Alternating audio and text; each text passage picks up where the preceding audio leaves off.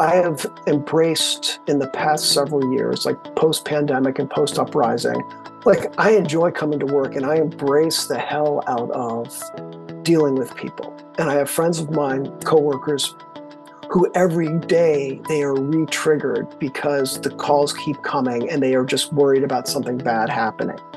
And the more they operate with fear, the more fear corrupts and corrodes them. How can we gain a deeper understanding of the culture of firefighting and emergency response? And what does a veteran Minneapolis firefighter and EMT have to tell us about the nature of the human condition in the 21st century? Let's talk all about it with firefighter and author Jeremy Norton right here on episode 447 of The Nurse Keith Show. Hey there, this is Nurse Keith. This podcast is always about you and your personal and professional development, your healthcare career, and the system in the big picture. And I'm always here to share education ideas, diatribes, and informative interviews with some of the most inspiring people from the worlds of healthcare, nursing, medicine, and beyond. I love having you along for the ride, and I'm always grateful to you from the bottom of my nurse podcaster's heart for being part of the growing Nurse Keith Nation. If you'd like to help other people find the show, you can do me a solid and leave a rating and review on Apple or Google or Amazon or Spotify, or just share the show with anyone who you think might enjoy it or learn something from it. And if you want to become a patron, even $2 a month can help a lot over at Patreon, P-A-T-R-E-O-N dot com forward slash Nurse Keith. Whatever you'd like to do to support the show, including listening like you're doing right now, that is awesome. The show notes are always at nursekeith.com in the pull down menu for the podcast. And you can also find them on any app where you happen to be listening. Like I said, we're here with Jeremy Norton. He has written an amazing book called Trauma Sponges Dispatches from the Scarred Heart of Emergency Response. And Jeremy, it is such an honor and privilege to have you here. And I literally, like I just told you before we hopped on the call, that I really could barely put the book down. And I'm really curious, having just come out it's this book is just released October 10th, 2023. What was your like the the main impetus for writing this book and wanting to tell your story? Well, first of all, thank you so much for having me. Um, it's you you do wonderful work, and it's I'm I'm just honored to be included with the range of folks that uh, whose stories you share and amplify. Um,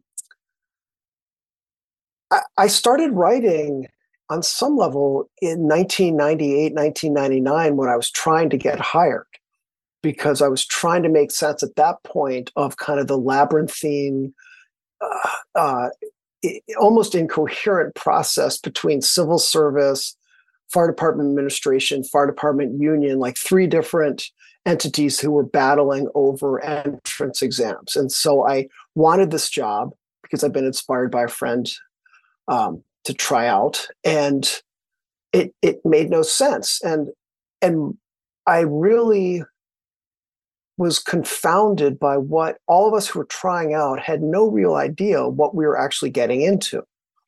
And the in my first year or so, looking at all the stuff we were doing that had nothing to do with the job description, nothing to do with what the you know the captains at our training facility had kind of yelled at us about like that fundamental kind of disconnect or incongruity um, was was was um, interesting to me. And and i wrote about the human aspect of it. I mean i think i came to it from a, a definitely a literary and a nerd. Like I'm, I'm just quizzical and curious and i ask why a mm-hmm. lot and i'm definitely oppositional defiant. And so when i was told that's just the way we do things i'm always the one who's like why but why? And also, I was a teacher. And so I kind of looked at a bunch of largely men who shouted, who set our protocols on our, te- you know, and, and I would be like, excuse me, the the grammar is horrible in this sentence. It's very confusing. My classmates are getting it wrong. You know, so of course I was, oh you know, I was uh, kind of picked on or yelled at, uh, yelled at a lot, but I'm used to that. Um, but I really started looking at wait, they say we're firefighters. We're going to be out fighting fires. That's the job. You will die in a fire if you don't do it X or Y way or listen to this old old folk, old person, excuse me, a veteran firefighter is the proper term. Hmm. And and yet we, I was spending most of my time worrying about fires, of course, because it's scary and deadly and smoky. And but in between, we were going to dozens of emergency medical calls every shift. And so I was spending most of my time responding to people, 911 calls in Minneapolis that had nothing to do with fire. And even when we went through the EMT training, there was definitely a divide between a large um, a large portion of the kind of training staff kind of said, well, that's what we have to do, but firefighting is our bread and butter, it's our essence. And then others said, realistically, hey, you're going to see so much more and have so many more options to help people through emergency medical calls. So that's kind of where I started. That's kind of where I put the needle to start. And I started making notes. And I mean, honestly, this book, on some part, there are sentences in there that are 23 years old. Hmm. There are a couple sentences in there that have stuck it out through dozens of iterations. Um, but I I started writing and, and trying to explain to I you know I joke that my in-laws never understand where I am or why I'm not at holidays or what when I'm on shift. And so I kind of started explaining to to them this is what we do when we're not at fires. And it, it was almost a, um, a panorama of the types of calls we get from pre-birth to after death stabbings shootings car wrecks poisonings um, self-harming issues, um, and then of you know respiratory issues, all the chronic maladies. Mm-hmm. Um, and it was such a fascinating opportunity to look at human life. And, and I uh, go ahead. I'm sorry. Oh, and and the book is such a uh, insight into the human condition, and that's what I said at the top of the show. It's like insights into the nature of the human condition in the 21st century, and you kind of see everything. I mean, you have this inside view of society, and you see the people often who have no primary care provider. They have little access to what many of us privileged people obviously take for granted. And you're actually in there as a I mean, is it, would you call it a safety net because they've fallen through the, the regular societal safety net? Is that what, is that what you are? That's, that's, that, I was actually looking at that, the, the terminology, I was thinking about that terminology earlier today. Yeah. Um, know, and I think for, for listeners who are unfamiliar, yeah, I would say that emergency response, the 911 system in, in cities, you know, so I, like Santa Fe has a full time fire department EMTs. So someone calls 911. There, there are the acute issues. So I just fell down, broke my leg. I ran into the edge of the kitchen table. I'm now bleeding profusely. Somebody ran into our car. Like those are acute emergencies, heart attacks, you know, um, asthma. And then you've got kind of chronic issues, which would be someone who is sick, kind of chronically ill. So COPD, emphysema, congestive heart failure, all those things that are long-term slow debilitations.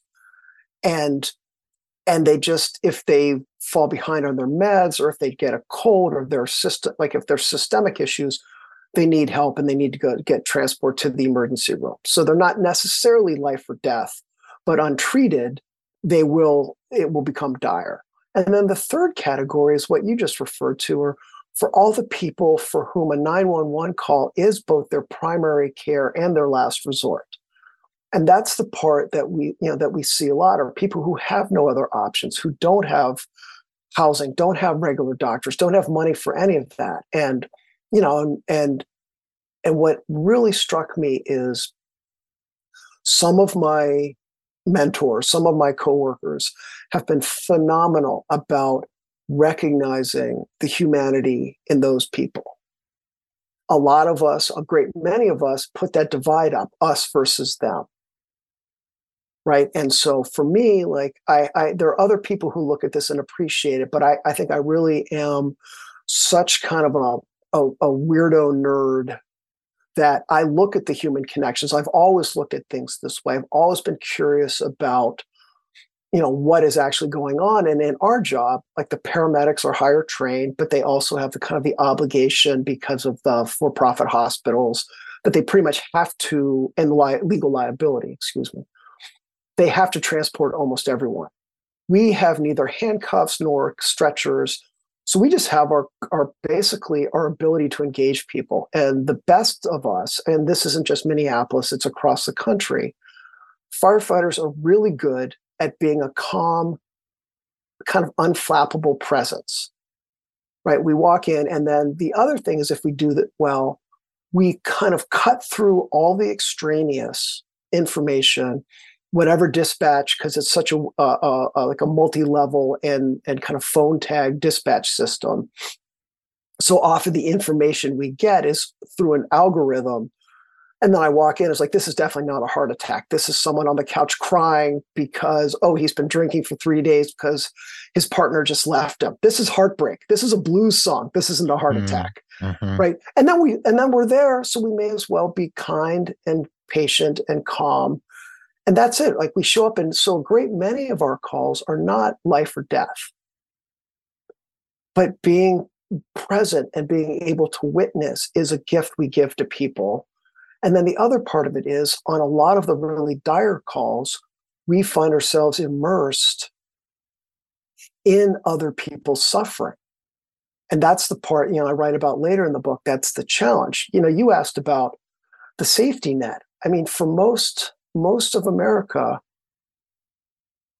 the 911 system is what catches everything that has fallen through whatever safety net there is or isn't. And so the police officers, paramedics, and firefighters, EMTs, whatever we are, depending on your city, we are that the people who are kind of catching what falls through right and and yet we're not trained as social workers we're not like we develop it if we're if we're inclined but a lot of us aren't because we don't think that way or we you know, we think we're supposed to be fighting fires and all these 911 calls are a nuisance. And, you know, I really believe that that disconnect is what sets a lot of my coworkers up to have to struggle later on because these calls do not end.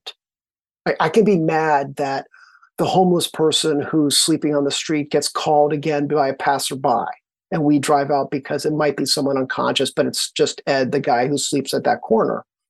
We have to come. I can get mad at Ed or I can look at the system that has Ed out there and we don't have any better options. Right. And so I say, I'm not going to blame the protesters. I'm not going to blame the people who are struggling before if I'm not going to blame the system that put them out there or doesn't that doesn't look for way, better ways to solve these situations. Right. And in this respect, your book is it's like a sociological um, dissection of of our society of the the the the microcosm of the society within emergency response and firefighting and also the ills of those two societies. So i think it's really fascinating and troubling one to to see our culture through your eyes because it's a really difficult lens through which to see and witness our culture and obviously you're living through that in your your colleagues are living through that every day. I mean you're like living it right on those street corners. And and then when we pull the camera back and we're you know we're looking at the big picture it's it is highly disturbing and then at the same time you're also calling out the what you said to me the insidious role of sexism, homophobia, racism, toxic masculinity, as you describe it, and term that we use a lot these days within the, the culture. So you're rubbing up against and pushing back against this like in, incredible um, um, it's just this frictional um sisyphean type of struggle. And i'm curious like is uh, your your culture, the Society of Firefighters, EMTs, Emergency Response, what I get from the book is that it's not a terribly self reflective group in general. Is that true? Well, what did uh, T.S. Eliot say in Burnt Norton? Uh, go, go, go, said the bird. Mankind cannot bear very much reality. Mm-hmm. you know, mm-hmm. I think, I think, I mean, what's interesting is there, like, there aren't there isn't a single type of firefighter, right? And yet it is kind of a self selecting group. And they're, you know, we're kind of like law enforcement adjacent. We're more like the bad Boy Scouts, you know, and some of us are more kind of lean towards law and order, and some of us are much more anarchic. Like we, like there's something like we are hermetic and we're off in our own little world and a lot of us are you know adrenaline junkies but there was there has been this really pronounced you know wall. Like we do these things and other people's tragedies are our opportunities to do our thing. And and when you're a predominantly straight white male workforce going into the homes of of people without means, generally, you know, generally poor people, and which in Minneapolis and much of America, that means disproportionately people of color. Those disconnects, if unexamined, reinforce all the all the specious uh, narratives, right? That th- they don't they don't know how to take care of themselves. They don't care. They're you know like, and and because I've because of like because I'm a nerd, because I've studied, because I you know was a teacher beforehand, I started really looking at not just what makes the they, but what makes the us, like the comfort and privilege we have that allows us to the to look at other people judgmentally. And I think that's and a lot of my coworkers are good at dealing with people, but you know, generally uh, when we have you know we have men and women of color on the job and we have people you know who are native who are asian who are latino you know who are black their perspectives like fundamentally challenge the that kind of that black and white disconnect right you know and and one of the things that has come up um you know i generally i was going for the phrase compulsory machismo more than toxic masculinity i mean it's semantics but just because I think toxic mask has you know has has got such a buzzword status, and it's mm-hmm. more. But I think it's that compulsory that people are trying to fit in, and I think it's a manifestation of a kind of a toxic, problematic masculinity. But it's this people are trying to fit in, and you're just told to toughen up. But one of the things I think is really interesting and important to remember is that in most fire departments across America, women were not allowed to apply until the 80s at the earliest. Which is really sh- shocking, but shouldn't be. Sure, right, exactly. And and even, you know, and even then, most departments have maybe 10%, 9% women at best.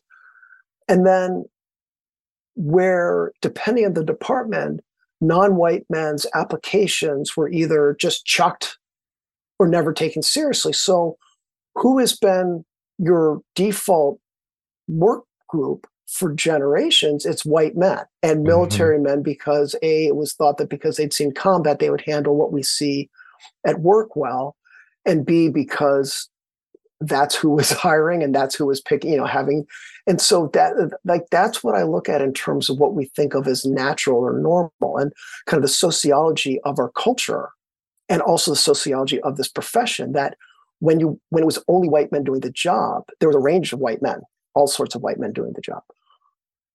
But it was so limited because no one else was allowed to do it. And so now we look back and say, well, for 100 years it worked great with just us, but now diversity is ruining things. And it's like, well, we ruin things by not allowing others on.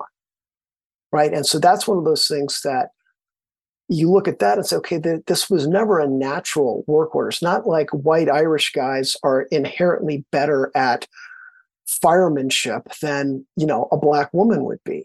Mm-hmm. You know, and and I think also going back to the the masculinity machismo piece, what we've seen now and what we've seen for years, but we didn't have the language for it, is all the maladaptive ways that people deal with the stress and what they see. You know, so when I came on, the last of the Vietnam era um, veterans were, were were kind of were retiring, and so there were a lot of people who came out of Vietnam, as we well know, carrying tremendous damage, right? And and they came to a work where it was a lot of other guys hanging around dealing with stuff, but a lot of it had not dealt with, or there was no good way to deal with what they'd experienced at war. And so the workplace was kind of this kind of crazy outlaw world. And so there was so much maladaptive coping and it was really fun if you were on the good side of it and it was horrible if you were on the getting bullied. I can only and, imagine right. Right? And and so then as they started retiring we didn't have anything in place. We didn't really have a legacy to replace it with right? And so like that show mad men make romanticize good suits and drinking and smoking yourself to death and of course sexism and racism and homophobia but we ignored all that stuff even though that was in the critique people are, you know, my generation wanting to have that iconic fireman existence, which never really was. Right. Mm-hmm. So there's this backwards looking aspiration, but our culture has changed, but society has changed. Right. But we know that it's not healthy. And and realizing that this this privileging, this stoicism mistakes the fact that that stoicism isn't necessarily like bottled up stoicism isn't necessarily productive for the people who are doing it. And we don't really, so we're now the, the, the fire service is trying to find ways to be to to have us deal with things healthily. But the fact is the bad calls come constantly. People are going to continue to get mangled and die badly, and someone, which is us, has to keep showing up. Right. And and so struggling with how do we do justice to ourselves when we didn't have anything like we didn't have a productive legacy you know we're finding out like that drinking and smoking and being a jerk and, and being disassociated those are bad for us they are. Like, duh. but wait but we it's but that's true. kind of it's but it's yeah but it's built into kind of the cultural fiber mm-hmm. right and and you know and i try to explain you know in the book and when i talk to people that like i am like I have embraced in the past several years, like post pandemic and post uprising, like I enjoy coming to work and I embrace the hell out of dealing with people. And I have friends of mine, coworkers, who every day they are re-triggered because the calls keep coming and they are just worried about something bad happening. And the more they operate with fear, the more fear corrupts and corrodes them right? And so I'm watching really maladaptive behaviors playing out. And I'm like, but w- unless you retire, you're going to keep going to bad calls because that is what our job is. It is, we go every day, every shift to see people having the worst or last moments of their lives or seeing people suffering. So if you're trying to put up a, like you're just like flop sweat gripping, you know, white nailed gripping of the steering wheel trying, hoping you don't have to see something, you're going to lose that battle.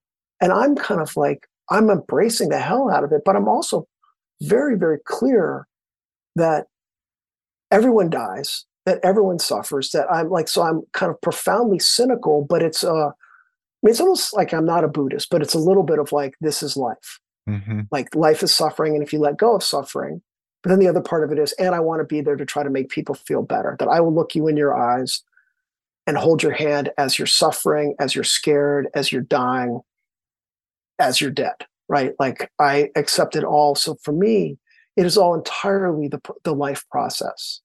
You know, I look at that as our gift. Like I really feel honored to be able to do that. And for me, it feels if that's what keeps me way better able to embrace it all and then I look at my friends who are struggling, and it's like that struggle and that doubt and that wall just eats at them. And I feel really badly for them, but I can't. I mean, I've written a whole book about it, but I don't know that that's going to convince anyone to change their behaviors. Exactly. Right. And I bet a lot of the nurses listening who work in trauma, who work in the ED, who are, you know, might be self professed adrenaline junkies or not. Some of them do the personal work in order to, you know, cleanse themselves of the trauma and the cortisol cortisol and kind of get to the other side and some probably engage in certain maladaptive behaviors that are definitely not serving them. And eh, you're right i mean it's a privilege to do that kind of work that i've never done myself and i admire it. And you you in your book you're honoring the people you work with and the culture within your within you where you function.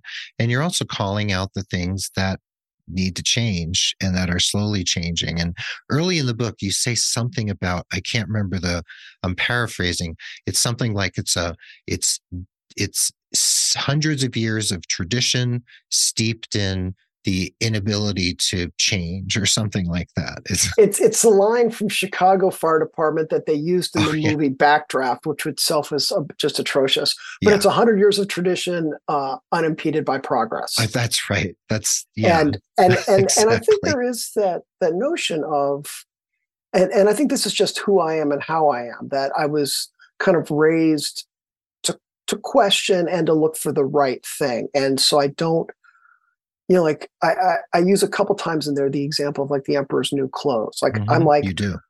I'm happy to be told this is what works.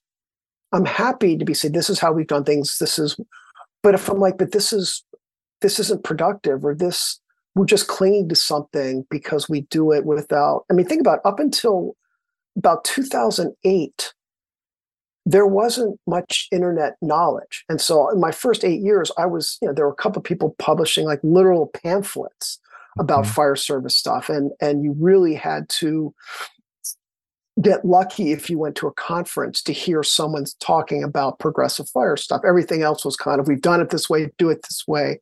Don't overthink it. Since about 208, science has like the scientific advancements have have have uh, exploded, expanded, and so we can now understand what we didn't understand before. But for a lot of the senior members in the in the early 2000s, because we privilege seniority and experience over actual knowledge, or or we conflate the two, they were really thrown off because you, like suddenly their position of influence was being challenged by the same, you know, propeller head nerds who they mocked, you know, because for a long time it was no scientist can tell me what it's like to be inside a burning building. Mm-hmm. And then the scientist was like, uh, excuse me, I actually replicated that 55 times using multiple thermal rays and this, that, and the other.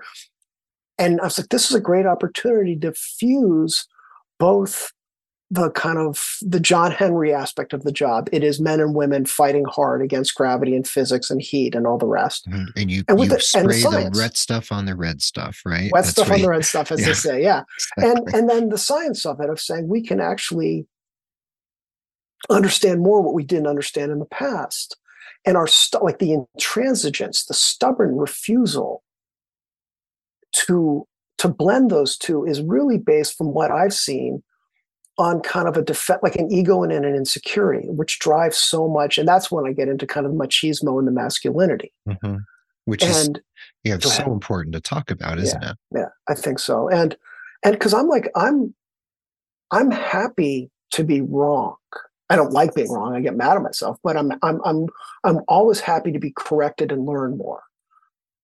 And so I say, if you're telling me that I'm not getting it, and I say, okay, explain it to me. And all I end up hearing is kind of an unthinking just because the oppositional part of me, the punkish part of me, the, the self righteous part of me says, fuck that.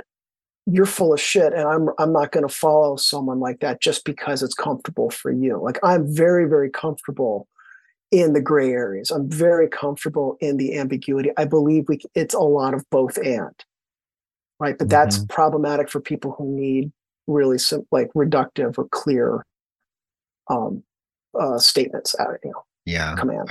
I, I respect that very much. And when we come back from the break, I'd love for you to read a short passage from the book. I love people to hear authors writing in their own in their own voice. I feel like that's so important. And there's some other questions I have for you about the career of mm-hmm. firefighting and emergency response and some very important um, societal moments that you've lived through over the last couple years. So hang in there with us. We'll be right back for the second half of episode 447 of the Nurse Keith Show with firefighter and author Jeremy Norton.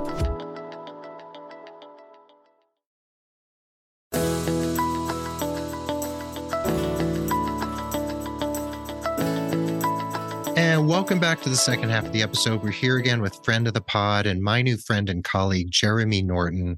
And Jeremy, it's so great to have you here. And I've never had a real insight into the life of firefighters and people who work in EMS. I've known ER nurses and I've known trauma nurses. I've known flight nurses, you know, who go out and rescue people and do all sorts of, you know, crazy transport and, sure.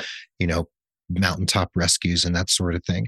But having having a, a view of firefighters and people in EMS and even what you tell about dispatchers and the props you give to dispatchers and what they go through getting these calls and having to figure out exactly what's happening and then translate it to you this game of telephone like you described it i mean it's an amazing insight and i think those of us who work in healthcare if we're on the receiving end of these patients who end up in our emergency rooms and our med surg units et cetera yeah. for us to understand what you're doing out there on the street i think is super important um, and like I said right before the break, I'd love to have you read a passage just for us to hear a little bit of the writing in your own voice. So, would you do us the the honor of reading something for us? Absolutely, I'd love to. And then I want to come back to that that thing you just said afterwards. Just ma- I just going to make a note. So I want to uh, yes. uh, revisit that. Okay. Absolutely.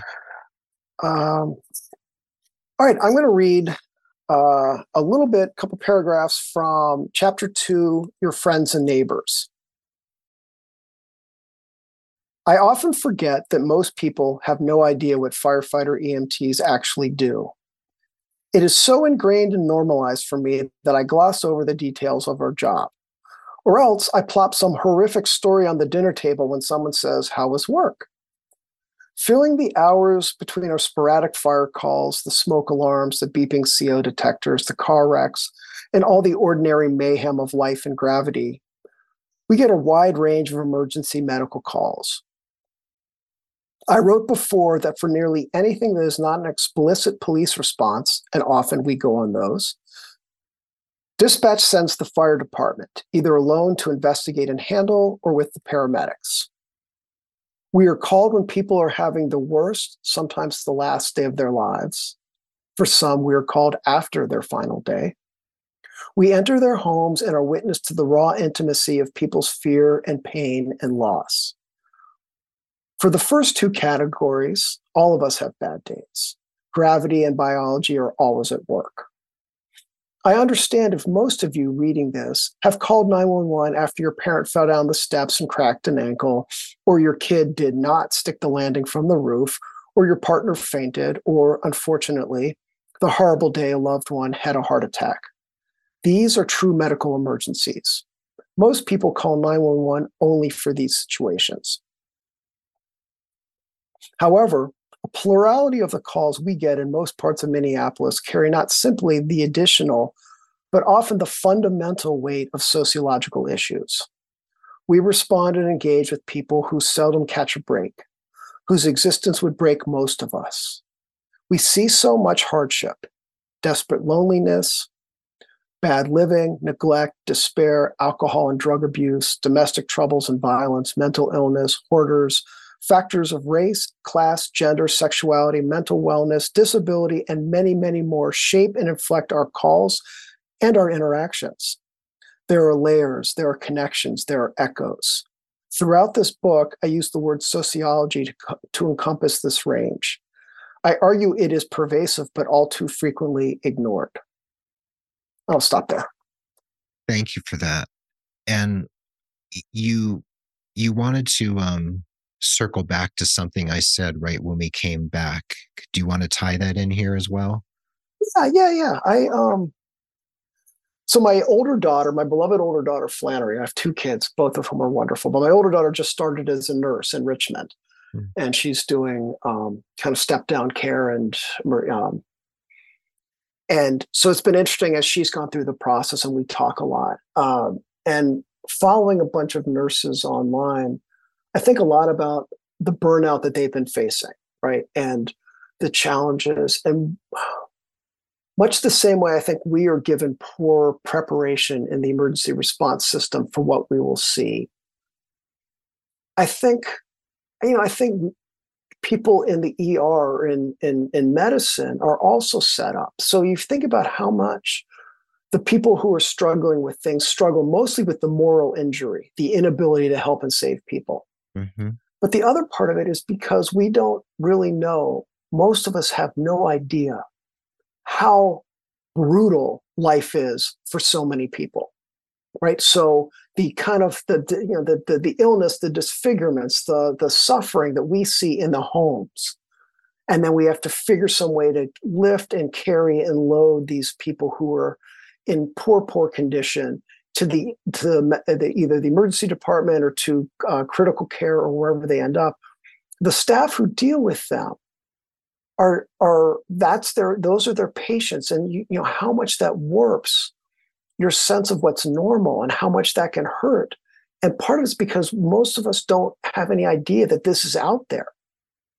You know i kind of say a lot in the book and because i've worked in the same area i mean i've worked south minneapolis all but probably three of my 23 almost 24 years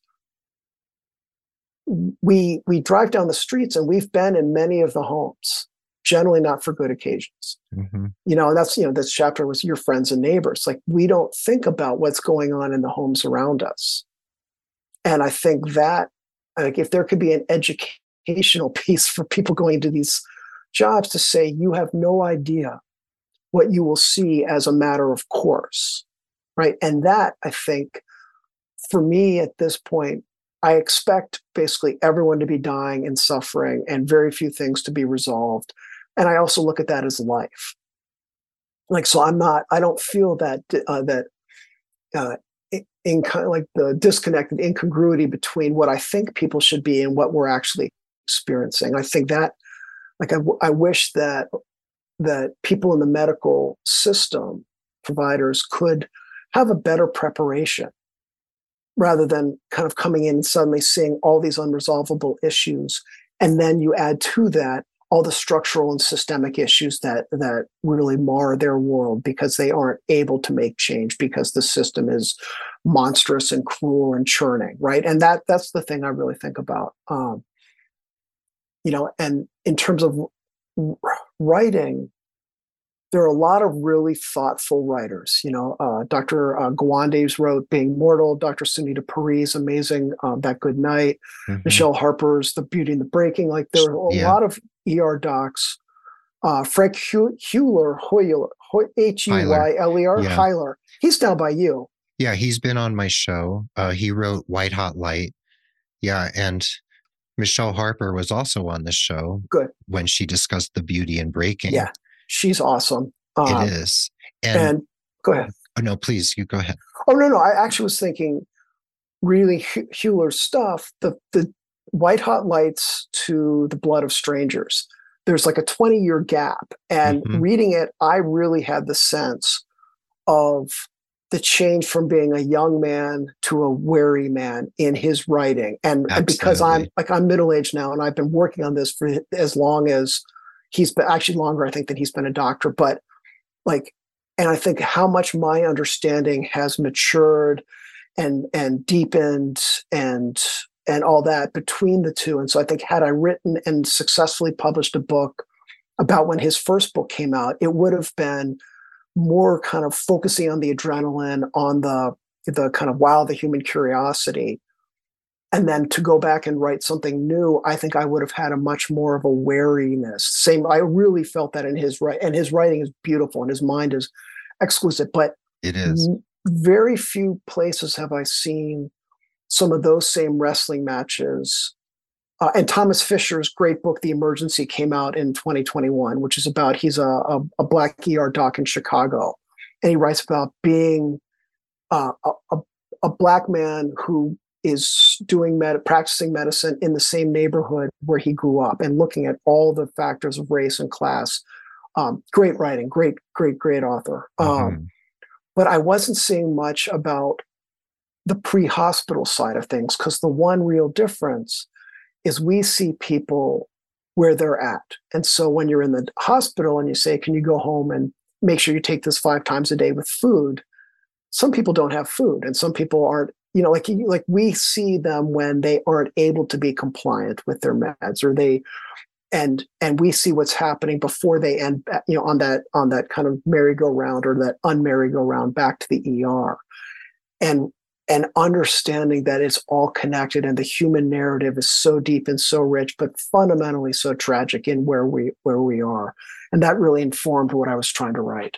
Yes fund, fundamentally tragic. And you write about the weight of grief and there's there's so much to say about that and we would be doing your book a disservice and if we don't delve just a tiny bit even though we could spend several hours on this that your crew was, let's just say, intimately involved in trying to save the life of George Floyd after he was, you know, brutalized by the Minneapolis police.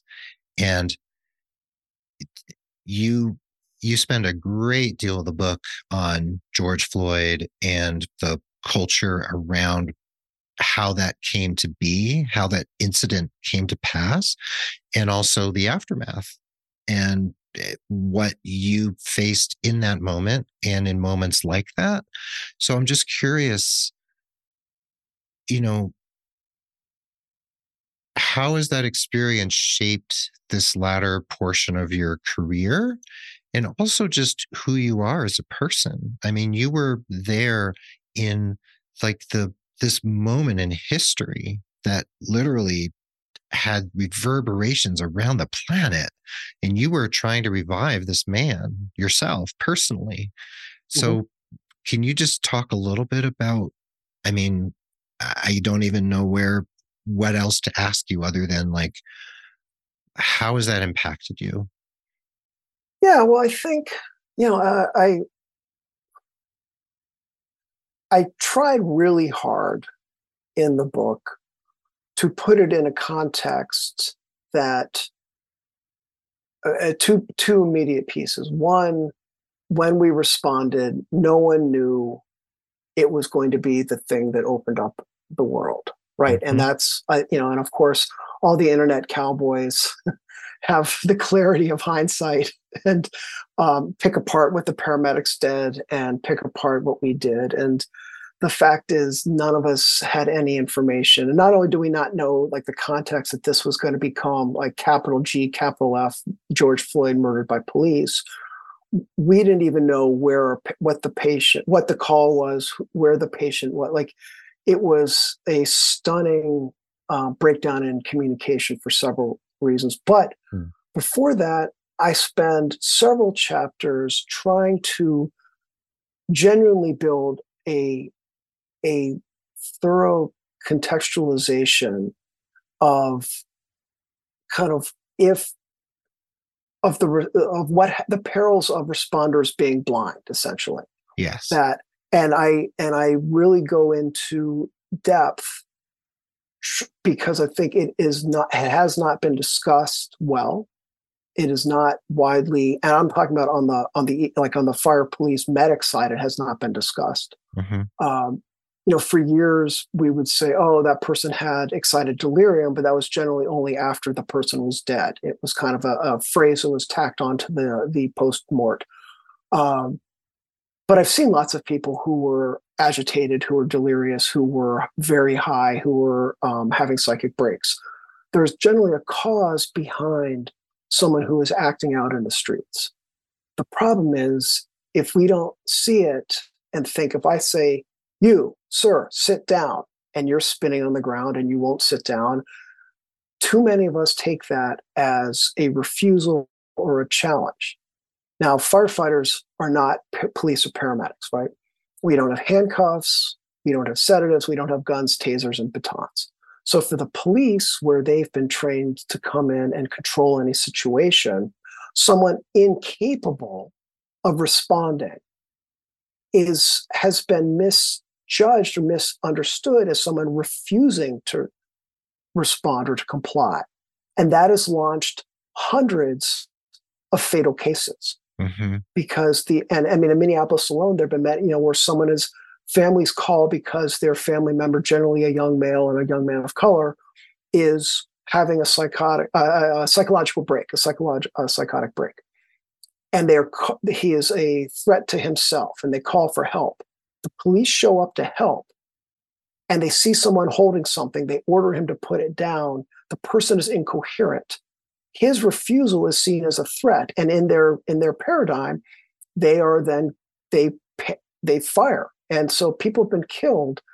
And at no point has anywhere in the structure meaning the police you know the police brass the city brass the state legislature has anyone said is this really what we're supposed to be doing? And the default has always been afraid for our lives. It's a dangerous job all that stuff. And i've been on a lot of calls that were chaotic. All of us have. Mm-hmm. There are too many dead people who were killed unnecessarily, unarmed black men, men of color who were killed who were not actually threatening. And and the more I researched, the more I saw that this is a is a uh, a problematic approach of blindness by the responders. And if you see one thing and presume it's this thing, and then you act accordingly, you're going to end up killing people who were never a threat. So, th- like, it is a moral outrage that, like, that safety officers kill people who need help. Like the the the really horrific call that they the jury just came in uh, Monday, I think, for the Elijah McClain murder mm-hmm. in Aurora. Someone saw basically it was a racist call. Someone saw a black man. She didn't know what he was doing and this tiny little fella with the headphones on and a hoodie up. The cops yell at him. He doesn't respond. They grab him. He panics. So then they find a flight. You can't say that race doesn't play a part of the blind reaction by the responders. They, they are choking him. So he's hypoxic. So he's panicking.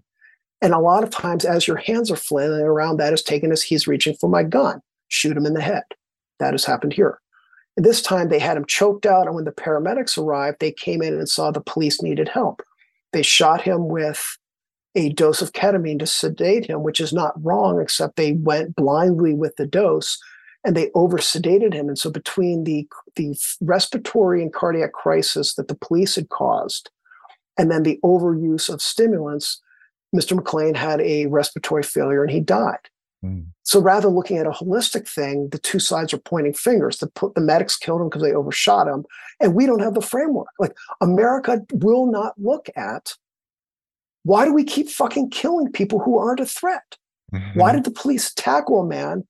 Why, like, like they killed a man because some neighbor, nosy neighbor said, I don't like this man walking down the street. He was 127 pounds soaking wet this was not an this was an existential crisis and you can get into the history of policing and controlling black identities and black bodies most right. of us don't want to do that but i'm i'm saying it's either that or there's some absolutely Im- improbable explanation like do we really need to kill all those people because the police were that threatened and when they say you weren't there i'm like i have been there right? so for the so i spent uh, months researching all this and it was incredibly difficult. It was incredibly upsetting. It was like it was and and mostly the like the structural part.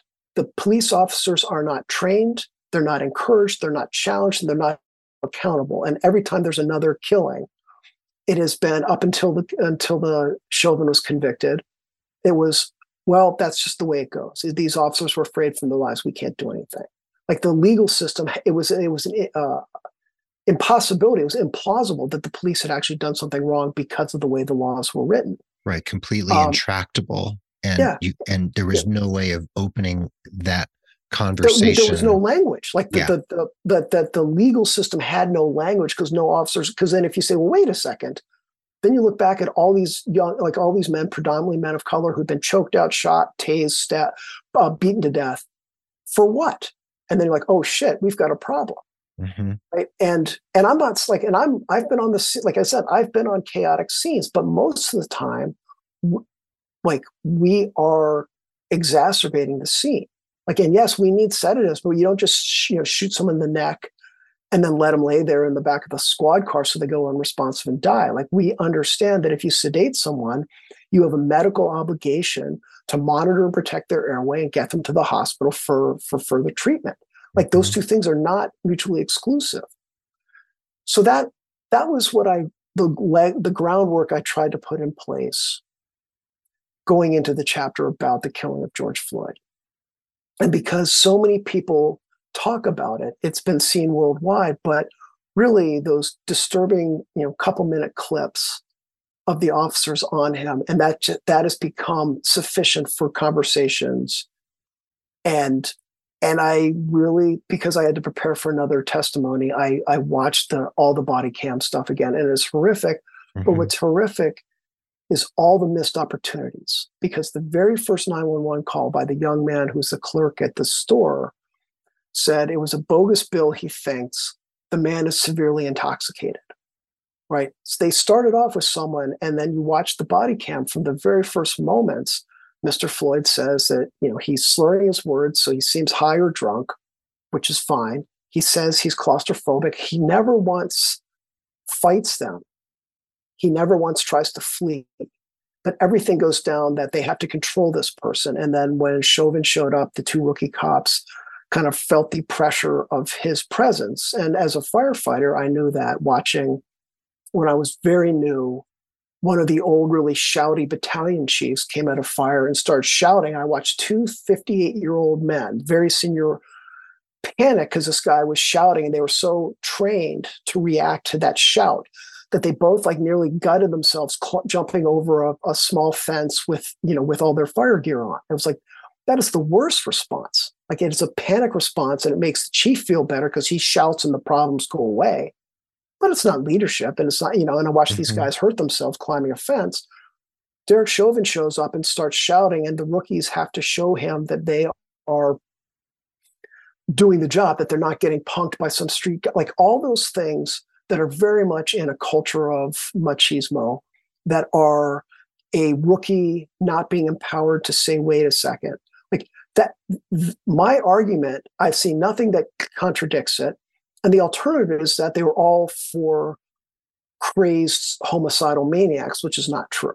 Mm-hmm. Right. And so, and so that, you know, so that's, that's how I approached it in the book. I really wanted to try to on both sides because I know there are a lot of folks who you know it it it is like as I say like Chauvin's knee on Mr. Floyd's neck is kind of synecdochal for police brutality of Black Americans, but having seen having worked on a man whose throat was cracked, whose larynx was cracked by police, there's a difference between Chauvin kneeling and pinning him down versus Chauvin cracking Mr. Floyd's larynx. And, you know, and it's a sh- really shitty distinction to make, but it's a real one. Two full bodied men on somebody's chest when he's prone is going to lead to positional asphyxia, is going to lead to suffocation. Mm-hmm. And the, the, the refusal to acknowledge what was going on, refusal to acknowledge that the man needed help, the refusal to see his struggling to breathe as anything as that rather than he's resisting the, even the police protocol that once someone goes unresponsive, they're supposed to put them on his side. Someone goes unresponsive after that much of a struggle, he or she may already be in respiratory or cardiac arrest.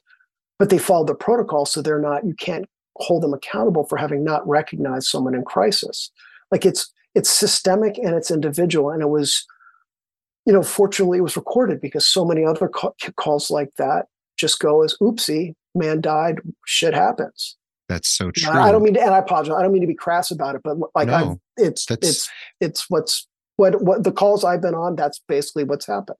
And Jeremy, it's not crass. It's your your your book is is a is a bald, um, courageous attempt to distill the entire experience you you go into the minutia of what happened each minute from the moment that the 911 call was made until you all arrived and everything went down of you arriving on the scene and the confusion and chaos and and incredible challenge of of even figuring out what was going on in that moment.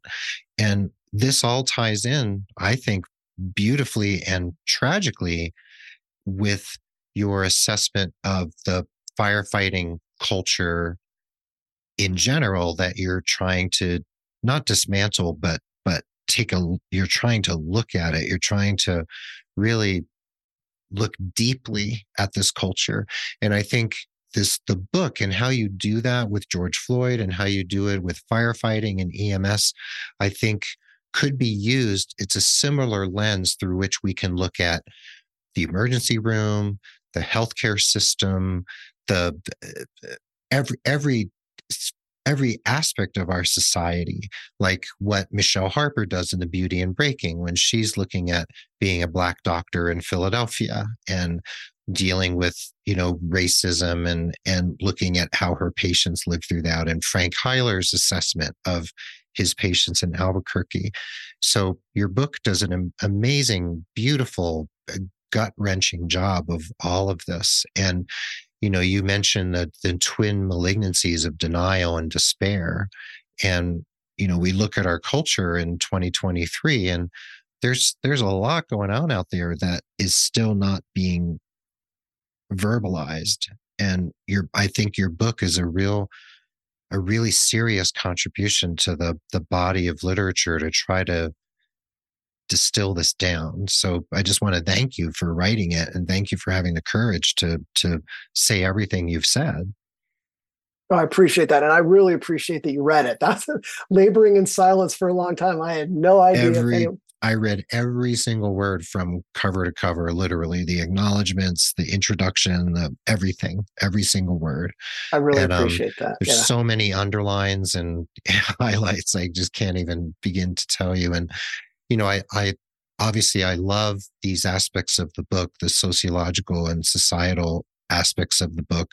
I also love the the humor. You talk about your capacious humor, and you know I love the musical references. You know, Exile and Fireville. You know, referencing Liz Phair. and you know you you bring in a lot of different aspects of culture and your own. You know, your life. This this this life that you've lived for all these years. And, you know, I, we have to wrap up here, but what would you leave our our listeners with who are healthcare professionals in terms of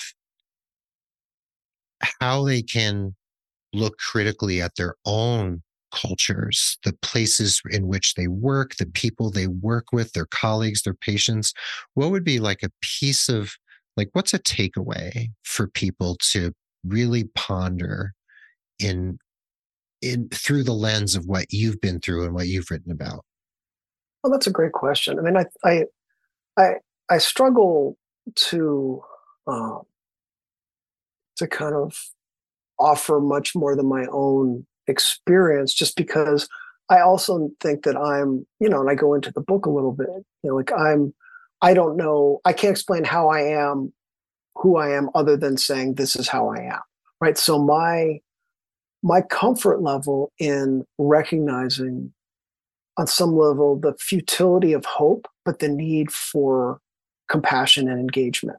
You know, and so I hmm. think, you know, and um, oh, the the the well-known book, oh, oh shit, I'm forgetting his name.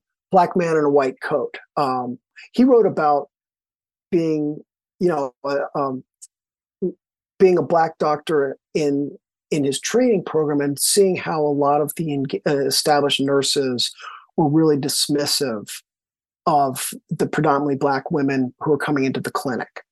And you know so and he had to wrestle with i'm trying to learn from these people.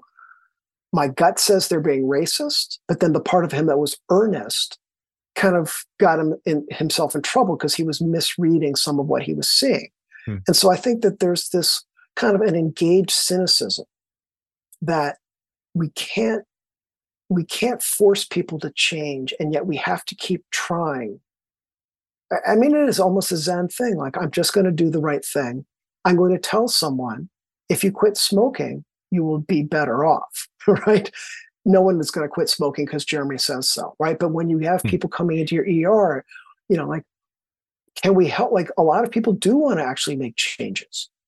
But if you've seen 30 people in a row who just aren't going to be compliant on their meds and they aren't going to make health choices, you just looking like we're all wasting my time or your time, but they're not all individuals, right? They're they're you have to rec. I mean, excuse me, they all are individuals. We can't let them become just types. And then we start to understand, like I remember I asked one woman once, you know, have you done prenatal? Have you been to the hospital for prenatals? And she was 27 and 25 and had like six kids. And she looked at me and was like, You gonna watch my kids? Do I have time to get these kids to it? You know, I was like, fair enough. We had two kids and I could barely get a date night, right? So, mm-hmm. you know, appreciating that like the sim like the simplicity of a a normal expectation. Well, they should do this and that. It's like, well, if you don't understand what it's like to have to choose between rent and food, if you don't understand that, you're going to make really simplistic judgment judgments. And it's finding the place to say, what can we do right now to try to help you do better? And That's then knowing right. that they may they may not they may not listen, and you can't take it personally. Right. And it's so it's that very like it's a very interesting kind of detachment that's still connected. mm-hmm. Yeah. And on page 50, you say, the simple truth is that being kind is its own reward.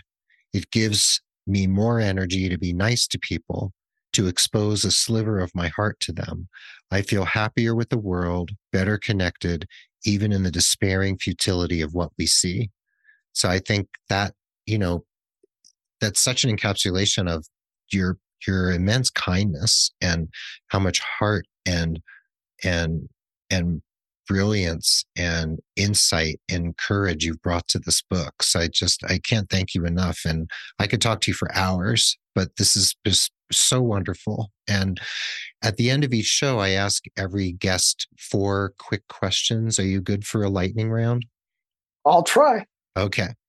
I know you you like to you're you're you are admittedly verbose, but we'll try to keep these relatively concise. I will so, work on it. Let's go. Okay. So the first question is how how do you define success personally or professionally? What would you say about this the uh, that concept of success? That's a good one. I don't I don't really have much investment in kind of professional success because I think we we judge the wrong things often. Mm-hmm. Um, I, I think feeling that I've I've honored my own values and I've under, helped other people and understood my limitations and kind of grown. Mm-hmm.